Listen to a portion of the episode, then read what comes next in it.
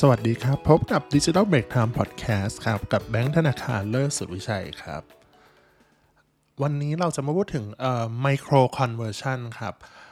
อ่าบางคนอาจจะรู้จักเรื่องของ conversion ละว่า conversion อะคืออะไรเนาะคือสิ่งที่เรา setup ขึ้นมาให้มีมูลค่ามากกว่าการคลิก ก็คือมี action ใด ๆ ที่เราสามารถ setup ได้ แต่ว่าถ้าเป็น micro conversion เนาะที่เราพูดกันวันเนี้ยว่า micro conversion อะมันเป็น สิ่งเล็กๆ คือเป็น conversion รองๆ ที่ทำให้ conversion rate optimization อะดีขึ้น อ่า ดีขึ้นได้ยังไง เดี๋ยววันนี้เราจะมาคุยกันเนาะ อะ micro conversion ก่อนพูดถึงความหมาย micro conversion คือเป็น conversion ที่มีความสำคัญลองลองลงมานอกเหนือจาก conversion หลักที่เราเซตอัพไว้นะครับ อ่า โดยเฉพาะในเว็บไซต์ อันนี้เราจะพูดถึงในเว็บไซต์เป็นหลักเนาะ ซึ่งผู้ใช้งานเราเนี่ยแหละเป็นคนกำหนดเอง อ่ากำหนดของไมอ่าเขาเรียก conversion หลักก่อน แล้ว micro conversion เนี่ยที่มีความสำคัญลองลองลงมาเนี่ยอ่าเราสามารถตั้งค่าได้ครับ แล้วค่อยมาตั้งค่าอย่างถูกวิธีจะช่วยเขาเรียกอะไรเติมเต็มอ่าเติมเต็ม full funnel ของทาง marketing ได้อย่างสะดวกมากขึ้นอ่าโอเค เริ่มจากหัวข้อแรกเลยก็คือว่าเรามายกตัวอย่างก่อนว่า micro conversion เนี่ยแต่ละธุรกิจเอามาใช้ได้ไหมอะไรได้บ้างอะเราจะแยกเป็น 2 ประเภทก่อนก็คือ เอ่อ micro conversion แบบยกตัวอย่างของทางอีคอมเมิร์ซเป็นหลักก่อนนะครับ เช่นโดยปกติแล้วต้องบอกก่อนเอ่อเขาเรียกอะไร conversion หลักของของของ commerce e-commerce หลักๆเนี่ยเราจะดูจาก ROAS purchase อ่าอะไรพวกนี้ครับแล้วก็ conversion value เนาะก็คือพูดง่ายคือจำนวนเงินที่ลูกค้าสั่งซื้ออะไรเข้ามา แต่ว่าเราสามารถ setup พวก micro conversion ได้ที่เป็นดูดูกัน เช่น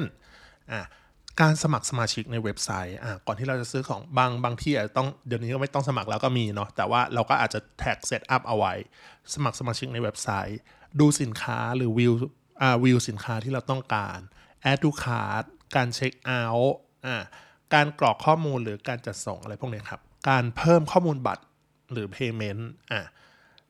สุดท้ายเนี่ยคือ พวกเนี้ยข้อ1ถึง6เนี่ยอ่าที่ไล่ลงมาเนี่ยก็คือเป็น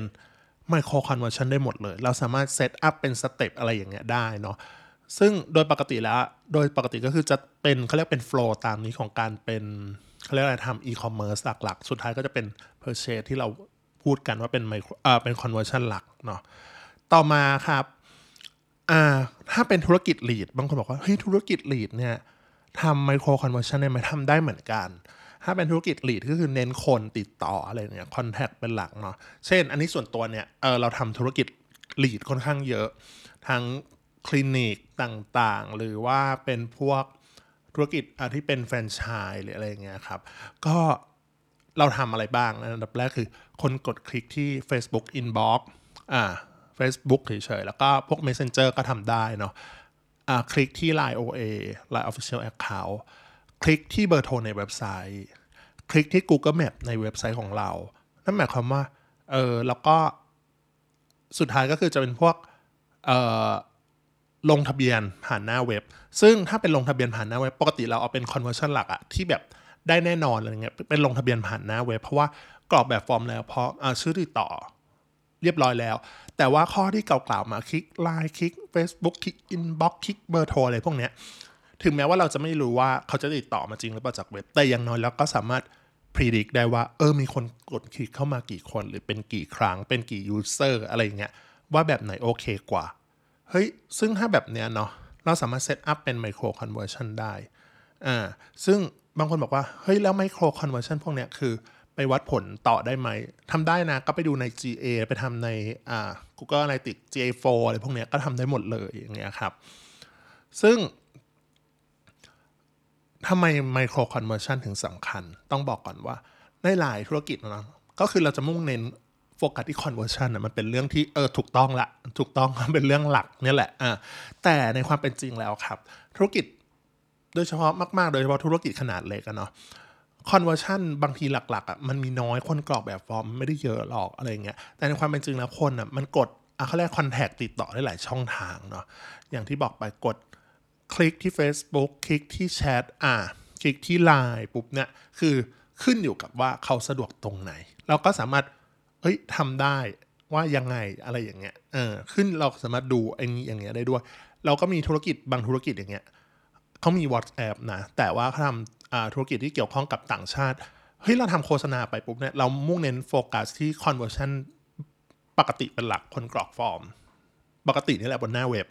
แต่เชื่อไหมว่าถ้าทำธุรกิจเกี่ยวกับต่างชาติกรอกฟอร์มก็มีบ้าง แต่ที่เยอะที่สุดคือไปคลิกที่ WhatsApp อะถูกไหมเพราะว่ารู้สึกว่าเออคนต่างชาติที่อยู่ในไทยอะไรเงี้ยเขารู้สึกว่าเออ WhatsApp เนี่ยเป็นช่องทางสื่อสารหลักของเขาเฮ้ยมันก็ทำมองว่าเออเราอาจจะเปลี่ยนไหม เปลี่ยน conversion หลักของเราจากกรอกฟอร์มอะไรเงี้ยเป็นเป็น WhatsApp ดีไหมอะคลิกอะไรอย่างเงี้ยครับอืมซึ่งเราสามารถเอามา adapt ตรงเนี้ยใช้งานได้เนาะเออแต่ว่าเออพวกเนี้ย ยังไม่พอเนาะเดี๋ยวในเขาเรียกว่าอะไรดีเอ่อในพอดแคสต์หน้า เราจะไปดูว่า เฮ้ย micro conversion หลักอ่า micro conversion โนที micro conversion อะสามารถทำเป็น conversion value ได้ด้วยอะไรอย่างเงี้ยครับทำได้เกี่ยวกับพวกธุรกิจ lead ก็ทำได้เหมือนกันเนาะอะเดี๋ยวไว้คราวหน้าครับ จะมาพูดถึงเรื่องการทำ conversion value สำหรับธุรกิจ lead เป็นหลักอะไรเงี้ย เฮ้ยมันทำยังไงทำได้ไหมแล้วก็ผลลัพธ์ดีหรือเปล่าอะไรอย่างเงี้ยควรจะเซตยังไง โอเค ไว้คราวหน้าครับ